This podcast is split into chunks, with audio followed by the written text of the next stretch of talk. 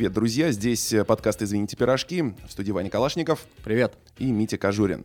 Ребят, это десятый уже выпуск нашего подкаста, и на самом деле сегодня нам очень хотелось бы начать с того, чтобы сказать вам огромное спасибо. Потому что нам самим, конечно, очень приятно встречаться и разговаривать на тему футбола, на тему футбольной культуры, но, естественно, все мы это делаем для кого? Для вас. Чтобы вам это было интересно, познавательно. И как раз перед сегодняшней записью я решил полезть посмотреть на прекрасный сервис Simplecast, а откуда вообще нас слушают? Ну и кроме очевидных э, вариантов вроде России, Белоруссии, Украины, э, стран Балтии и даже США, вы нас слушаете из таких мест, как Дели, Гуанчжоу, канадская провинция Сосквичеван, Дудинка Красноярского края, Норильск, город Инта или Инта Республики Коми, простите, не знаю, как правильно, и в Нижневартовске. Это все, честно говоря, очень вдохновляет, ребят. Если вот кто-то из перечисленных городов сейчас себя услышал, спасибо вам огромное, вы крутые, для вас и стараемся. Если изучать ту же самую статистику по странам, то я вот всегда задаюсь вопросом, э, особенно когда вижу, что, например, какой-то человек скачал, скажем, все 9 предыдущих выпусков нашего подкаста, окей, это понятно. У нас есть преданный слушатель, скажем, э, в Таиланде, ну, в общем, где... В Таиланде много, даже не один, да? Э, да, русскоязычных людей, когда такие э, слушатели появляются, например, э, на Мальдивах, я начинаю уже думать, кто это. Неужели это какой-нибудь российский футболист, отправившийся в отпуск на неделю Мне еще сборами? дико интересно, кто же, кто же этот прекрасный слушатель, который есть у нас в городе Найроби. Если, если вдруг ты нас слышишь, пожалуйста, отзовись. Это всегда есть, всегда есть возможность. Э, я думаю, что всегда есть шанс, что это какие-нибудь э, люди, которые слушают нас нормально в обычное время в там, Москве или Санкт-Петербурге. Их в какой-то момент заносят в Найроби, и там у них скачивается новый подкаст. В частности, два даунлоуда, которые сделаны из Гибралтара, я должен признаться, что нас не слушает Гибралтар. Это на самом деле был я в Гибралтаре. Поэтому в этом смысле статистика может, ну, чуть-чуть на самых маленьких цифрах нам наврать. Но я уверен, да, ты, что... ты нам статистику не накручивай, пусть она будет э, естественной и настоящей. Накручивают нам те люди, которые там, знаешь, есть э, около 20 или 30 скачиваний в стране, которые даже геолокационный сервис не можно познать, там просто пустое место. У меня предположение, что, может быть, это Северная Корея под каким-то мощнейшим VPN или что-то в этом роде. Не знаю, кто это. Или там Антарктида, которую не определить как страну, да. Вот, но ну и тем главный... более, если вы нас слушаете из Северной Кореи, ну... Держитесь, ребята. Морально мы с вами. А, в общем, э, о чем еще говорится? Это удивительная статистика, разбросанная по разным городам, странам, что мы превратились в такого рода довольно широкую вещательную площадку, да? Ну, то есть носы мы на самом деле не задираем, но тем не менее. И логично, что на такой площадке могут появляться рекламодатели. Поэтому если в ближайших выпусках, в этом выпуске, как в предыдущем, будет появляться реклама, не удивляйтесь, реклама на самом деле помогает нам делать этот подкаст, помогает нам оплачивать студию, находить время, разыскивать всяких интересных спикеров, которые у нас тут периодически появляются. Поэтому мы, конечно, такие вещи будем практиковать, и реклама поможет нам делать этот подкаст лучше. В частности, спонсором сегодняшнего выпуска является букмекерская контора «Марафон», если вы зайдете на сайт marathonbet.ru, то найдете там высокие коэффициенты и широкую роспись на все виды спорта, а также акции для новых и действующих игроков. Например, повышенные коэффициенты на топ-матчи и розыгрыши билетов на матчи клубов-партнеров, с которыми сотрудничает марафон. Это Манчестер Сити, Лацио, Жерона, Хиберниан и другие.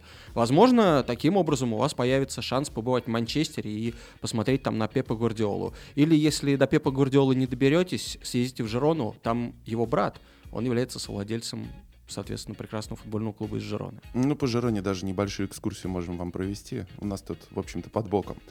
Да, и говорить мы сегодня будем на такую актуальную, гиперактуальную, как мне кажется, тему, как букмекерство. Вот как вообще эти люди сейчас пришли в футбол, что они здесь делают и чем собираются заниматься. Вань, вот у тебя самого опыт ставок был какой-то в жизни? Положительный, да, негативный? Да, разумеется, был и положительный, и отрицательный. Если считать отрицательным проигранные, там, я не знаю, тысячу рублей, например не знаю, в процессе накопления какой-то информации о футболе, а мне кажется, любой человек, который более-менее как-то увлекается, он в конце концов начинает в какой-то момент думать, что угу. а вот я знаю то, чего не знают другие, или я замечаю, что из матча в матч, например, происходит там такое-то явление, что моя команда, за которой я слежу и смотрю все матчи, регулярно пропускает в последние 20 минут. Или что, не знаю, Луис Суарес забивает Норвичу каждый раз, когда он играет против него. Немножко не актуальная информация, но если кто-то следил за Ливерпулем, когда там играл Суарес, он, по-моему, Норвичу 12 голов в 6 матчах, что ли, забил. И каждому следующему матчу ставки, соответственно, на, на его гол, коэффициенты на, резко шли вниз, и люди, в общем, знали, что это им предстоит. Плюс есть такое, такая замена, э, в каком-то роде замена ставкам, как фэнтези, в которые я очень люблю играть. И, естественно, в какой-то момент, когда начинаешь фэнтези выигрывать, побеждать, ты думаешь о том, а как бы мне вот это не только какого-то своего приятеля, условно говоря, обойти в ближайшем туре, но и трансформировать это, например, в ставку и выиграть на этом какие-то деньги. А, но я не могу похвастаться никаким конкретным примером того, как я, например, обманул букмекеров и выиграл много денег, или как я, например, бездарно спустил все что-то, например, поставив на победу не знаю, крыльев Совета в чемпионате России. Не было у меня такого. А у тебя было? Ну, про как бездарно все слить, я тебе сейчас вкратце расскажу. А, мое знакомство с прекрасным миром беттинга началось во время чмяка, то есть э, чемпионата мира в Японии и Корее 2002 года. Мне тогда еще не было 18 лет, вот так, на минуточку. Ну, в общем, ладно, в России 90-х нулевых э, мало кто обращал внимание на подобные детали. И у меня был на тот момент один очень хороший знакомый, который сказал, слушай, чувак, вот тут, значит, э, в Московском дворце молодежи с торца открылось, значит, несколько заведений. Можно очень круто подняться на наших с тобой офигенных познаниях в футболе. Я пошел туда, действительно обнаружил там представительство сразу нескольких ведущих на тот момент букмекерских контор. Впервые в жизни взял э, в руки линии, э, помню, что выходил на улицу, очень долго внимательно их изучал, читал. Начал я как-то подозрительно оптимистично, потому что я очень неплохо поднялся на групповом этапе чемпионата мира особенно долгое время я гордился, как сейчас я понимаю, совершенно идиотской, дурацкой ставкой на гол головой Кристиана Вьере а, в матче против хорватов. Он это сделал, на минуточку. Италия, Италия влетела, но, тем не менее, моя ставка сыграла. Об этом, кстати, тоже можно еще отдельно поговорить, потому что вот если ты играешь на деньги, ну, для тебя на определенный момент более-менее серьезно, у тебя же, конечно, полностью меняется восприятие игры. Тебе становится, на самом деле, плевать на любимые и нелюбимые команды. Тебе главное становится, чтобы ставка зашла. Серьезные обломы начались у меня, правда, уже на стадии плей-офф. Конечно же, это были обломы имени Гуса Хидинга и Южной Кореи, которые я вот на тот момент просто честно возненавидел. Естественно, это связано с матчами Италии и Испании, в которых, я думаю, ну просто половина планеты, скажем так, тоже влетела на ставочках. Причем... Э, Но не все, не все. Должен тебя перебить и рассказать, что недавно читал признание Кирана Дайера, который сказал, что он поставил на Южную Корею в матче с Италией. Он, на самом деле, за, за, описывал свою некую зависимость от ставок, то есть, которая привела к тому, что он даже в процессе того, как шел чемпионат мира, э, все равно умудрялся находить время на то, чтобы следить за результатами матча и ставить. Но он был, конечно, я думаю, одним из немногих людей, которые на этом деле выиграли. В общем, в итоге чемпионат мира закончился для меня полным финансовым фиаско. Однако, спустя несколько лет э, сложилась у меня в жизни такая ситуация. Это был кризис 2008 года. Я на тот момент работал в одном очень маленьком московском СМИ. Оно вполне предсказуемо обанкротилось, и я на какое-то время остался без работы. То есть, конечно, какой-то финансовый там багаж у меня небольшой оставался, но прям, прямо скажем, небольшой. Поэтому я решил вот просто занести тыщенку, на появившись тогда, по-моему, впервые вообще вот электронные кошельки, то есть чтобы дома уже из интернета можно было делать ставки. И вот я не знаю, просто поперло. Я из этой тысячи рублей буквально за полторы или две недели сделал, Вань, 15 тысяч. И у меня хватило мозгов действительно прийти и эти деньги снять. И они вот действительно по-хорошему мне помогли выжить. Друзья, если что, история абсолютно реальная. Вот из моей жизни так и было. Это все к чему веду? Я не говорю, что если вдруг у вас какие-то финансовые сложности, срочно бегите к букмекерам и ставьте свои последние деньги. Наоборот, не будьте как я. Не будьте идиотами, потому что в той ситуации, ну как можно описать ту ситуацию? Дуракам везет. Вот я был в той ситуации дураком. Не ведитесь на это, хотя, ну вот, был очень позитивный момент, я это вынужден признать. Мне кажется, тут важно понимать, что в, э, при любом знании футбола, при любой степени проникновения в футбол, тем, что там, не знаю, человек за ним следит, понимает какие-то расклады и понимает, что, например, может предсказывать результаты матча э, лучше, чем его друзья, чем люди в его окружении, это не значит, что он будет успешным в ставках, потому что, в принципе, человек, который играет на ставках, он играет не против той команды, которая проиграет в следующем uh-huh. матче, да, он поставит на ее поражение, как бы и выиграет. А он играет против букмекерской конторы, которой, соответственно, есть довольно внушительное количество аналитиков, есть внушительное количество людей, которые, собственно, выставляют прогнозы так, чтобы коэффициенты так, чтобы а, букмекерская контора была в выигрыше. Собственно, этот бизнес заточ, заточен на то, чтобы букмекерская контора выигрывала. Поэтому, чтобы играть против нее, нужно, в общем, понимать, что это должно быть либо хобби, которое вы можете позволить, либо довольно сложная, кропотливая работа, когда вы теоретически человек, который мог бы в этой самой конторе работать.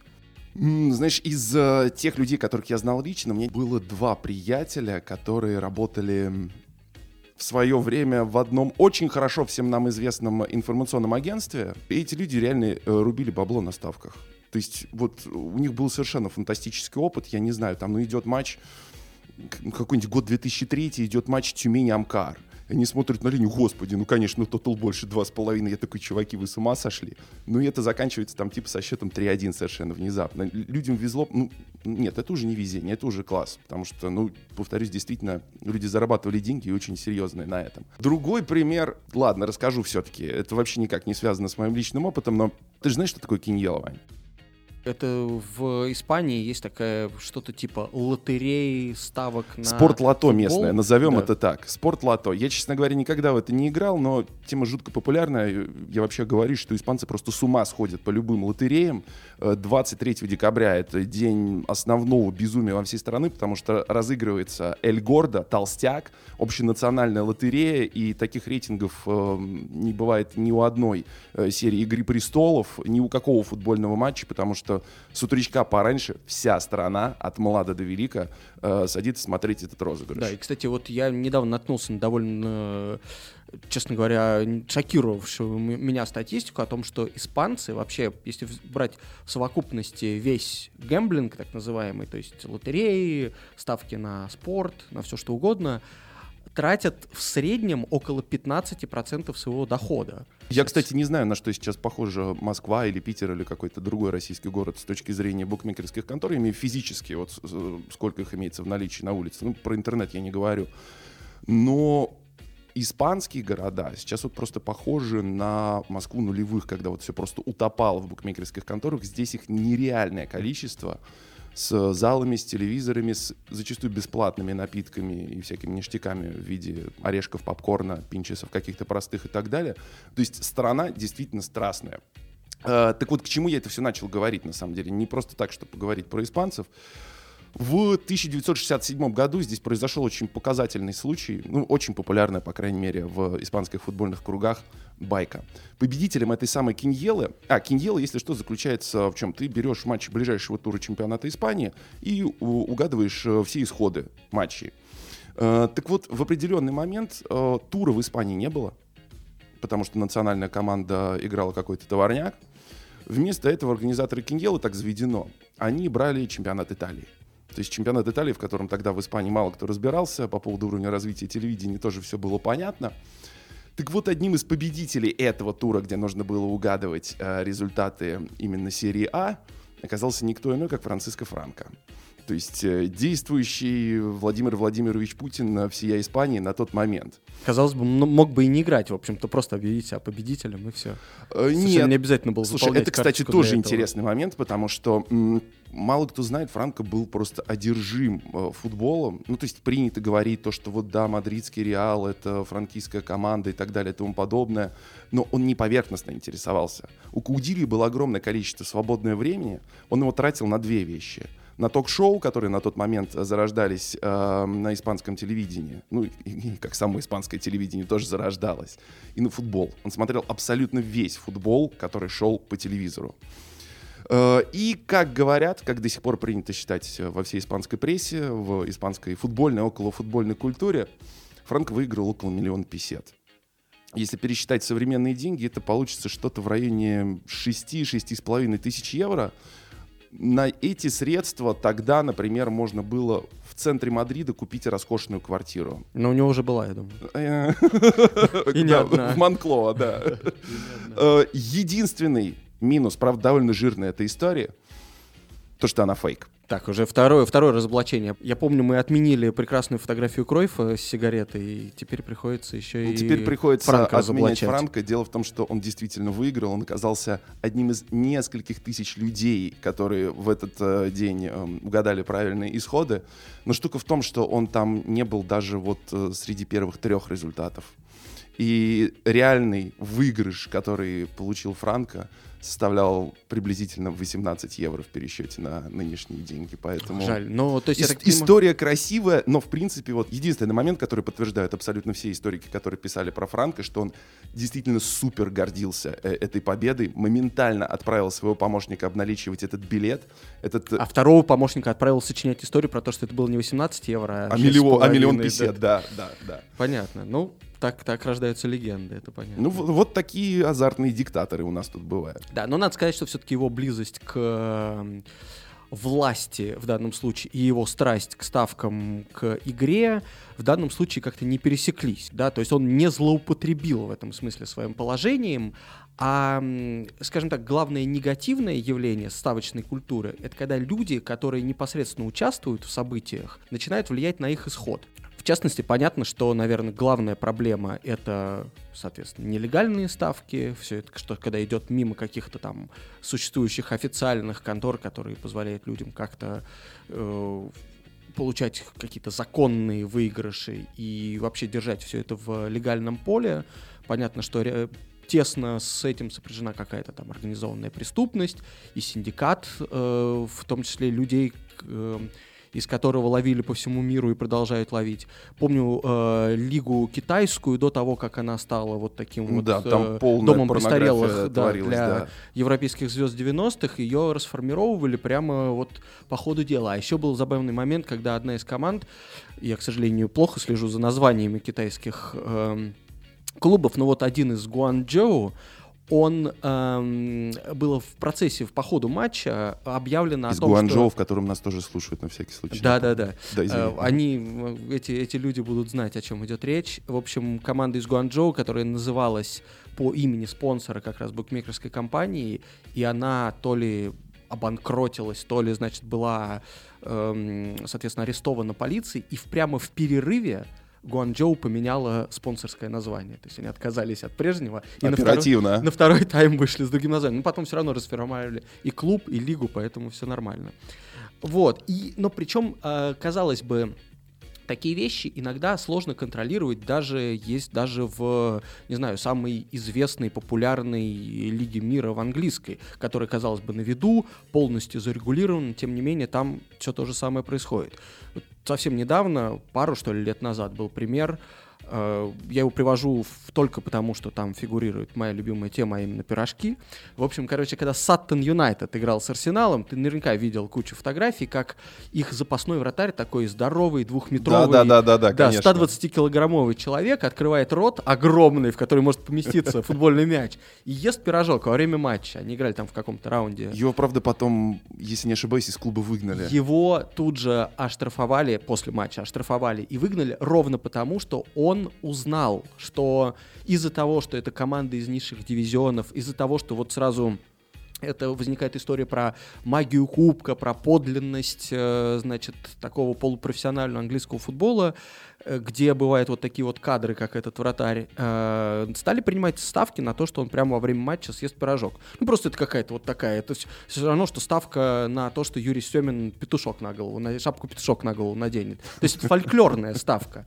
А он узнал об этом до матча и подумал, как, наверное, сейчас какие-то друзья мои на это поставят, почему бы не дать им возможность сыграть. Ну, естественно, такая вещь моментально была пресечена, и конфликт интересов был очевидный, и поэтому вещи эту закрыли. Тем не Если менее, уж... это происходит. Да. Если уж мы, как всегда, заговорили про британский футбол, я бы хотел вспомнить другого персонажа, великого, выдающегося человека, которого зовут Джоуи Бартон, ну, вот, не знаю, если бы можно было... То есть я уверен, что такие рейтинги уже составлены, но мне кажется, в десятку самых ярких, самых вот выдающихся личностей британского футбола э, Джоуи совершенно точно э, попал. Я напоминаю, что из футбола вот он ушел тоже как раз вот совсем-совсем недавно из-за того, что его запалили на том, что на протяжении всей, всей своей карьеры он совершенно люто играл на тотализаторе. И Джоуи, э, в общем, когда уже получил свой совершенно заслуженный 18-месячный бан, собрал, я вот хотел сейчас сказать итоговую пресс-конференцию. Ну да, в принципе, итоговую пресс-конференцию по результатам всей его карьеры, потому что после этого все, что э, оставалось э, сделать Джоуэ, ну, в силу возраста и в силу таких обстоятельств, э, повесить бутсы на гвоздь. Так вот, он пришел и, как всегда, прекрасный Джоуэ сказал, чуваки, если я сейчас через запятую начну перечислять имена людей, игроков, действующих премьер-лиги, которые играют на ставке, у вас глаза на лоб полезут. А в принципе, если вы такие поборники морали и хотите всех нас разогнать, ну, я вам честно говорю, каждый клуб премьер-лиги будет набирать 50% новых игроков, потому что половина игроков премьер-лиги просто не будет, потому что играют все. Это органичная часть футбольной культуры. Меня погнали, довольны, ну идите нафиг. Да, он как раз вот употребил эти слова, он именно сказал, что, что существует gambling culture, то есть культура ставок, которая тесно связана с футбольной. Он сказал, что просто э, в, состояться в футболе, вырасти в футболе, стать игроком невозможно, не соприкоснувшись с этим. То есть есть люди, которые, естественно, не играют, они могут быть не азартными, они могут быть э, людьми просто как бы более сознательными. Слушай, я на и понимать, вспоминаю да. только, не знаю, а, Асуя Котова, человек, которому было плевать на футбол, но при этом он выступал на серьезном уровне. Ну, естественно, если ты с детства но это уникальный, эту уникальный игру, случай, ты соприкасаешься да. со всеми культурными проявлениями, которые в нем да. содержатся. Нет, ты в любом случае соприкоснешься, ты можешь просто сделать правильный выбор, в данном случае для профессионального игрока, конечно, правильный выбор не играть вообще ни в каком виде, потому что скомпрометировать можно и свою карьеру, и там своих каких-то родственников, друзей, которые могут э, ставить на тебя, получая от тебя какую-то дополнительную информацию о том, как следующий матч пройдет. Это все вредит профессиональному футболисту как бы 100%. Плюсов тут нет. Хотя, опять-таки, это не было зарегулировано с, относительно до недавнего времени. Я вот вспоминаю, был знаменитый эпизод, когда а, Ливерпуль обыграл Барселону, и Крейг Беллами, э, забив гол, отпраздновал движением такой гольф, клюшки от гольфа, mm-hmm. да. При этом накануне, ну тоже известная история, он э, бил этой клюшкой для гольфа Йонарна Рисе.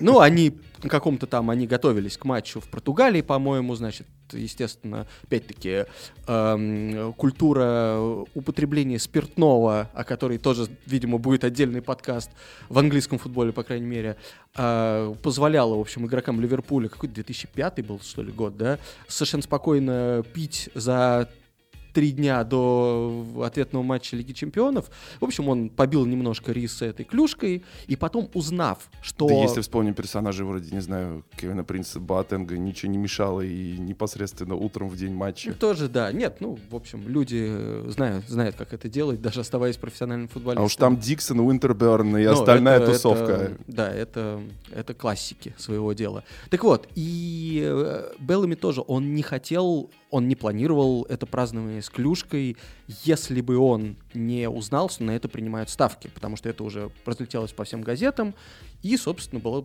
такой вот ставка, опять-таки, чтобы посмеяться скорее. Он узнал про это, видимо, кто-то поставил, расследования этого дела не было, он, соответственно, вот так вот отпраздновал. При этом, что при том, что Риса в недавно вышедшей своей биографии как раз-таки говорил, что он, э, его удержала только перспектива того, что его за драку могут вышвырнуть из клуба и так далее. И само празднование совершенно его шокировало. И, в общем, он до сих пор не понимает, как к этому относиться. Э, если уж ты вспомнил Ливерпуль той эпохи, э, я тоже свои 5 копеек в эту копилку доброшу. Был хороший немецкий полузащитник Дитмар Хаммонд в той команде. Да, он тоже недавно признавался в, в Он в своей автобиографии, которая, кстати, если возможность, почитайте, она очень забавная, скажем так. Эм, он признался, что он действительно с ума сходил по ставкам почти всю свою карьеру. И вот просто мой любимый пример. Эм, Хаман рассказывает про свой рекорд в кавычках. Короче, он просадил почти 300 штук фунтов на одной ставке. Это был матч между сборными, если не путаю, Австралии и Южной Африки по крикету. Ну, то есть он все-таки пал вот жертвы этого то есть уже пофигу одержимости, на, английской одержимости ставить, крикетом. Да.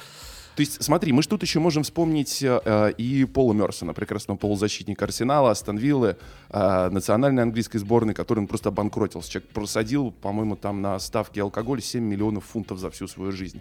Возвращаясь, кстати, еще интересный момент совершенно культурный, относящийся не только к Англии. А, я еще какую штуку вспомнил, связанную с Джоуи Бартоном. Он объяснял одну очень простую фишку, почему большое количество футболистов, ну, то есть богатых людей, э, как вот Хаман, как все остальные, э, становятся банкротами. Потому что он говорит, ну слушайте, если бы вот был простой спортивный интерес, та тема, Вань, которую ты сегодня уже поднимал, но все бы ставили 10 фунтов и вот, так сказать, под, подогревали какой-то градус происходящего и этим бы ограничивались. Он говорит, ребят, проблема в том, что когда ты ставишь не 10 фунтов, а 20, тебя кайфа в два раза больше. Когда ты ставишь не 20, а 40, кайфа от победы еще больше. Он говорит, и этот мультипликатор работает в плюс бесконечность. Именно поэтому, ну, вот не в состоянии ни я, ни мои коллеги держать себя в руках, и поэтому просаживаем такие средства.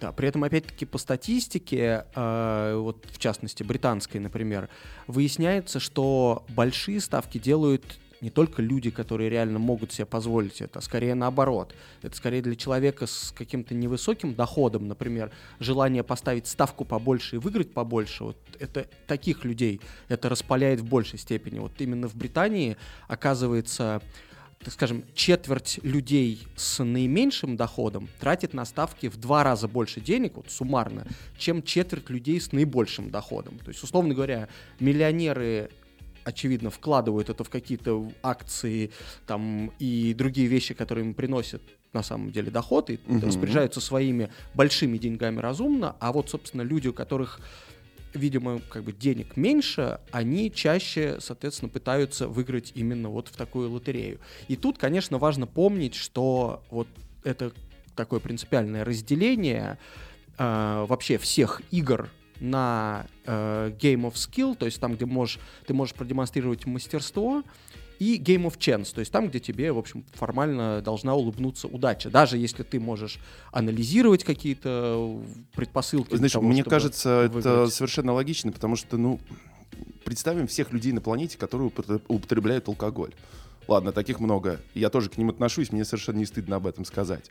Но, знаешь, это вот как вот собрать абсолютно всех пьющих людей на планете, не знаю, там, встать на стул и сказать, ребята, а вот давайте мы научимся вот очень круто отличать замечательные алкогольные напитки. Через месяцок э, встретимся и поговорим там, чему фриульским винам можно научиться у Кьянти, чем Глинфидиш отличается от Макалана. Но только этот месяц мы не будем пить, потому что, ну, вот не сможем э, отдать должное всем прелестям этих напитков. Ну, нереальная ситуация, ёпарасете. Вот то, что изысканно, оно, конечно, для ограниченного круга людей, которые спецы, которые понимают отличия, которые действительно могут держать себя в руках. А, конечно, в том, что касается беттинга, нужно всегда быть очень осторожным, всегда нужно думать головой. И понятное дело, что ну вот такое бесконтрольное потребление и алкогольных напитков, и беттинга, и чего угодно зачастую до добра не доводит, хотя, хотя, вот повторюсь, бывают и позитивные какие-то моменты, ну даже у меня были. Ну да, и не забывайте, что эм, в ставках это такой простой рецепт, который, например, для меня хорошо работает, что пытайтесь ориентироваться на то, что в этом больше веселья, а не способа как-то заработать. И вот, кстати, есть такой довольно-таки очевидный факт, который никто как-то не скрывает, что, например, не знаю, среди комментаторов, то есть людей, которые постоянно следят за футболом, работают в футболе и так далее, тоже популярны ставки. Например, российские комментаторы увлекаются ставками. Я не буду сейчас называть имен, но были люди, для которых в какой-то момент это было проблемой к их чести надо сказать, что они из этой ситуации вылезли, то есть это мешало не то, чтобы там и работе, например, а и работе, и даже, собственно, личной жизни мешало, но они с этим сумели справиться. И секрет для того, чтобы можно быть комментатором и увлекаться ставками, но опять-таки пусть это будет занимать ту часть жизни, которая не имеет отношения, например, напрямую к работе. В частности, у нас есть иллюстрация того, как комментаторы интересуются ставками, какие ситуации бывают с этим связаны, и расскажет нам об этом комментатор Матч ТВ Тимур Журавель. Вообще это главное заблуждение, что комментаторская работа и ставки несовместимы. Совместимы еще как. А, потому что именно а, ставки помогают разбираться комментатору в нюансах, а, в которые он не будет погружен даже благодаря очень скрупулезной комментаторской подготовке. Ну, простой пример. Коллег Розанов, который балуется ставками, как известно, любил обращать внимание на, например, ширину поля на тех или иных стадионах. И из этого делал вывод о количестве угловых. Например, а, поляна э, футбольного клуба «Чарльтон» была самой узкой на тот момент в премьер-лиге, когда Чарльтон играл, и Розанов знал, что на этом поле будет много угловых. Вот, пожалуйста, казалось бы, э, маленький такой нюанс, но когда комментаторов будет работать матч и отмечать такие детали, я думаю, что вам, э, зрителям, будет это очень интересно услышать. И, возможно, э, самому в следующий раз сделать какую-то верную ставку. То есть, на самом деле, э, ставки и изучение букмекерской линии помогает комментатору глубже разбираться в предмете.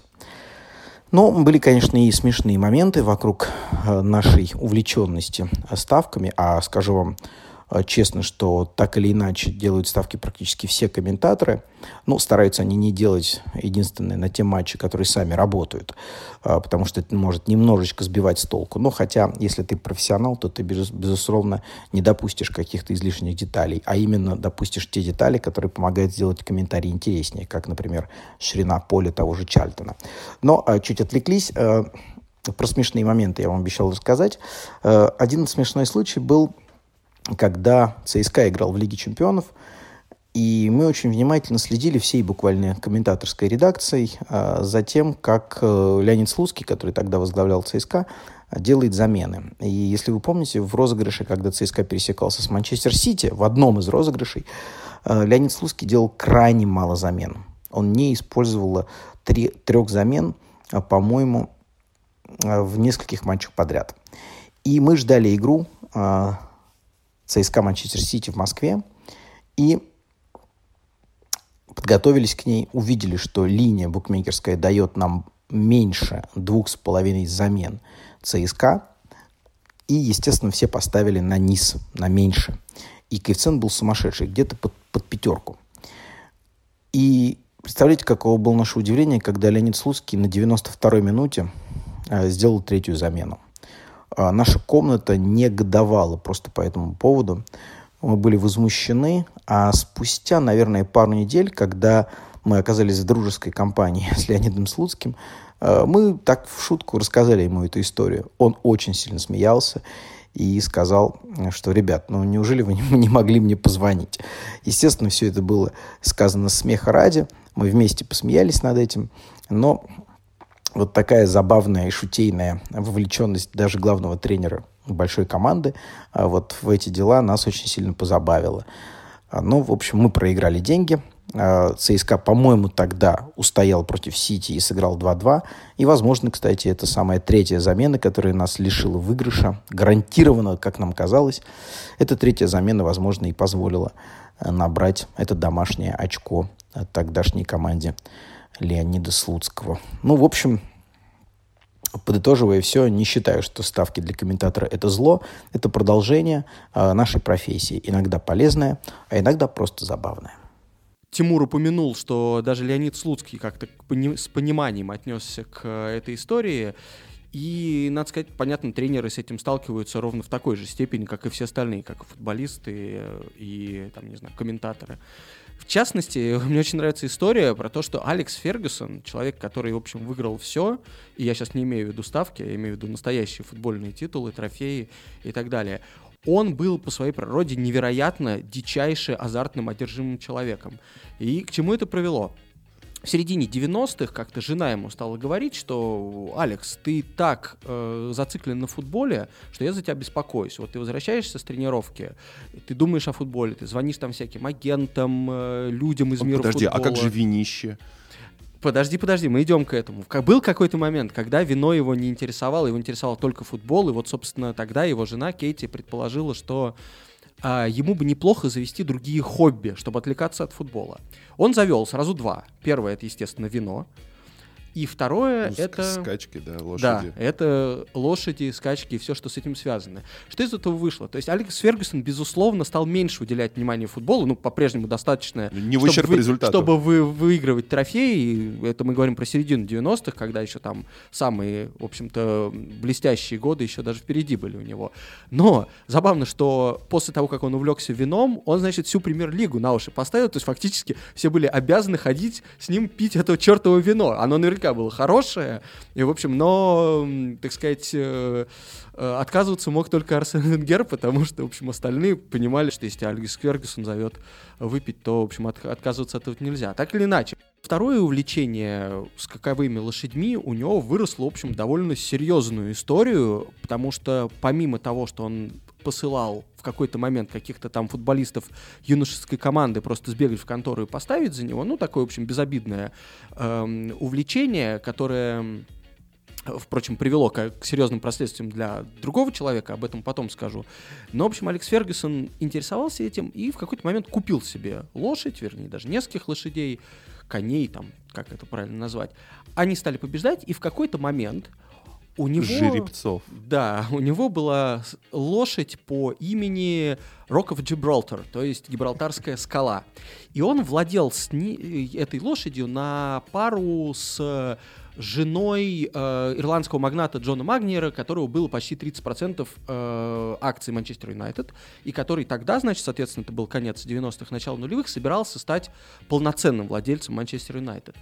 И тут в какой-то момент Фергюсон, которому вот половина прав на эту лошадь были просто подарены этим магнатам, он увидел, что его лошадь выиграла там каким-то 7 важных турниров подряд. И, в общем-то, он должен, по большому счету, с этого получать довольно много денег. И Фергюсон, опять как человек, который не спускал никому ничего никогда, он, значит, э, в то, что должно было быть его хобби, расценил, в общем, как э, Очередной самую важную, вызов, да, да. как професси- именно так, абсолютно как профессиональный вызов, и он пошел с э, человеком, который владел третью его клуба, судиться. Говорит, я должен получить с этого 11 миллионов там фунтов, вот что-то в этом роде. Соответственно, понятно, что все пришли в какое-то довольно-таки сильное удивление по этому поводу.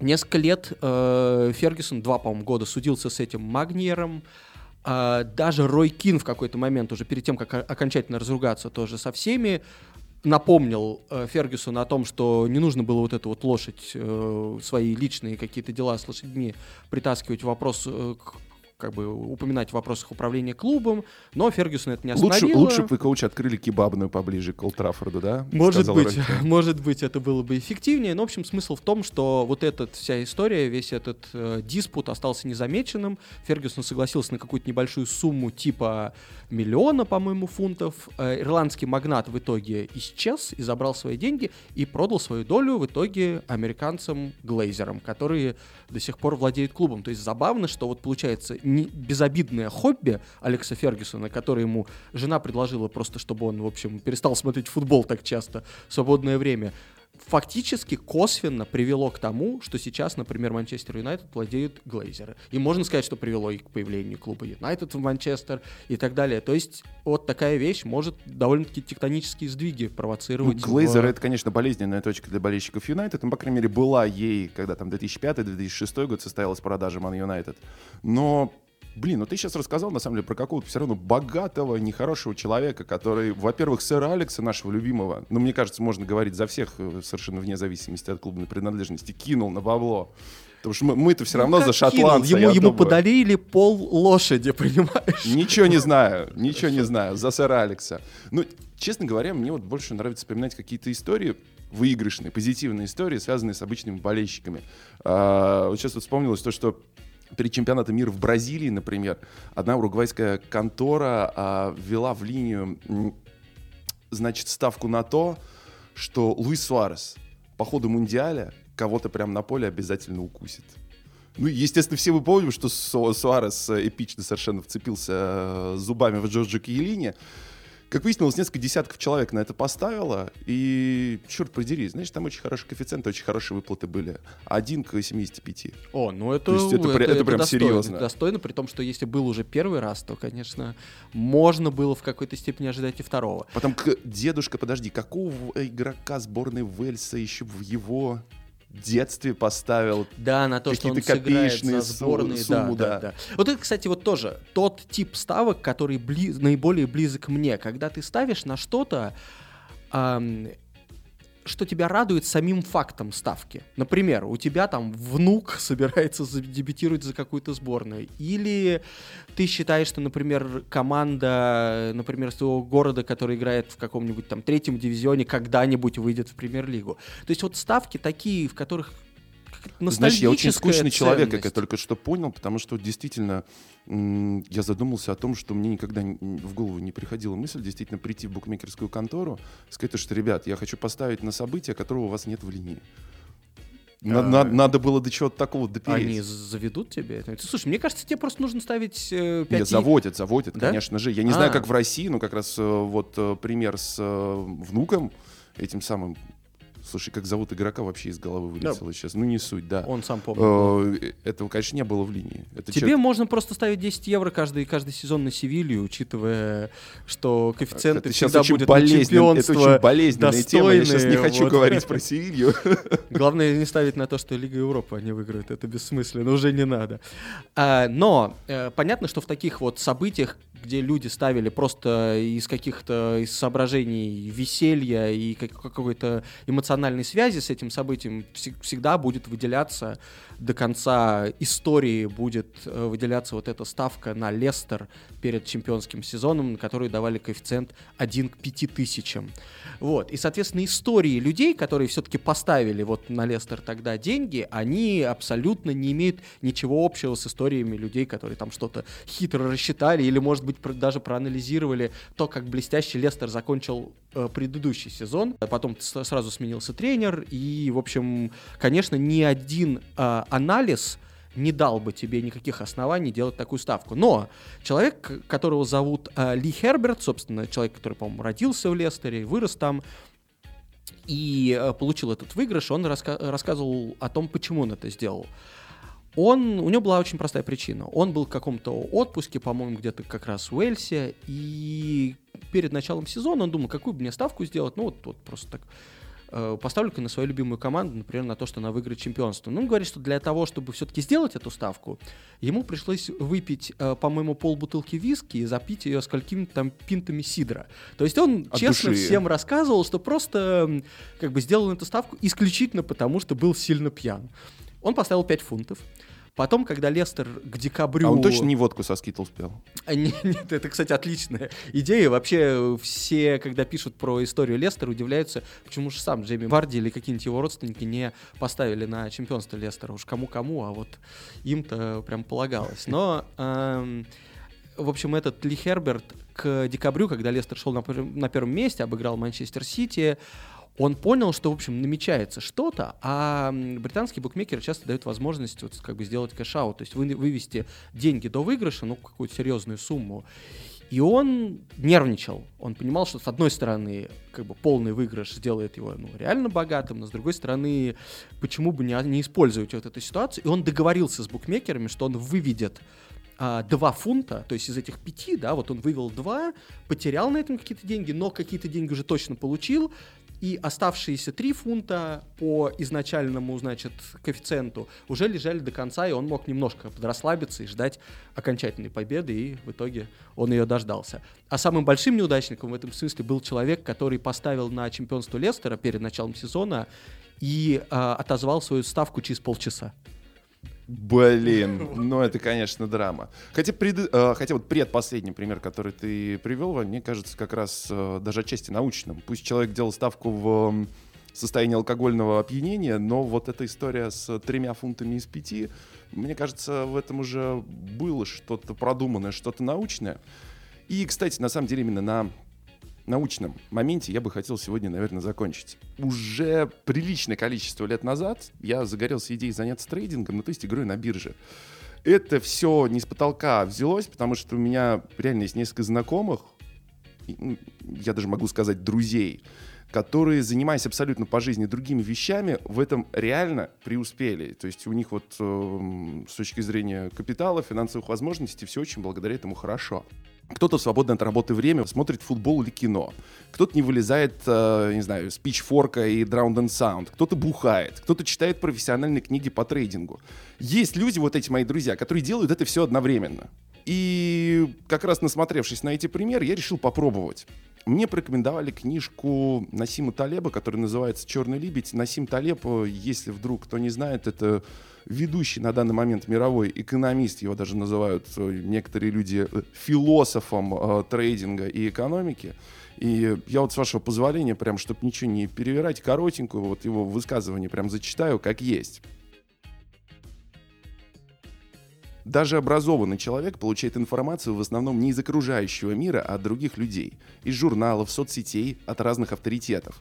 Самая страшная патология нашего времени – потеря контакта с реальностью. Когда я зарабатывал торговлей на бирже, то часто сталкивался с особым типом трейдеров, которые просчитывали какой-то сценарий на компьютере, а потом пребывали в уверенности, что в действительности все будет так же.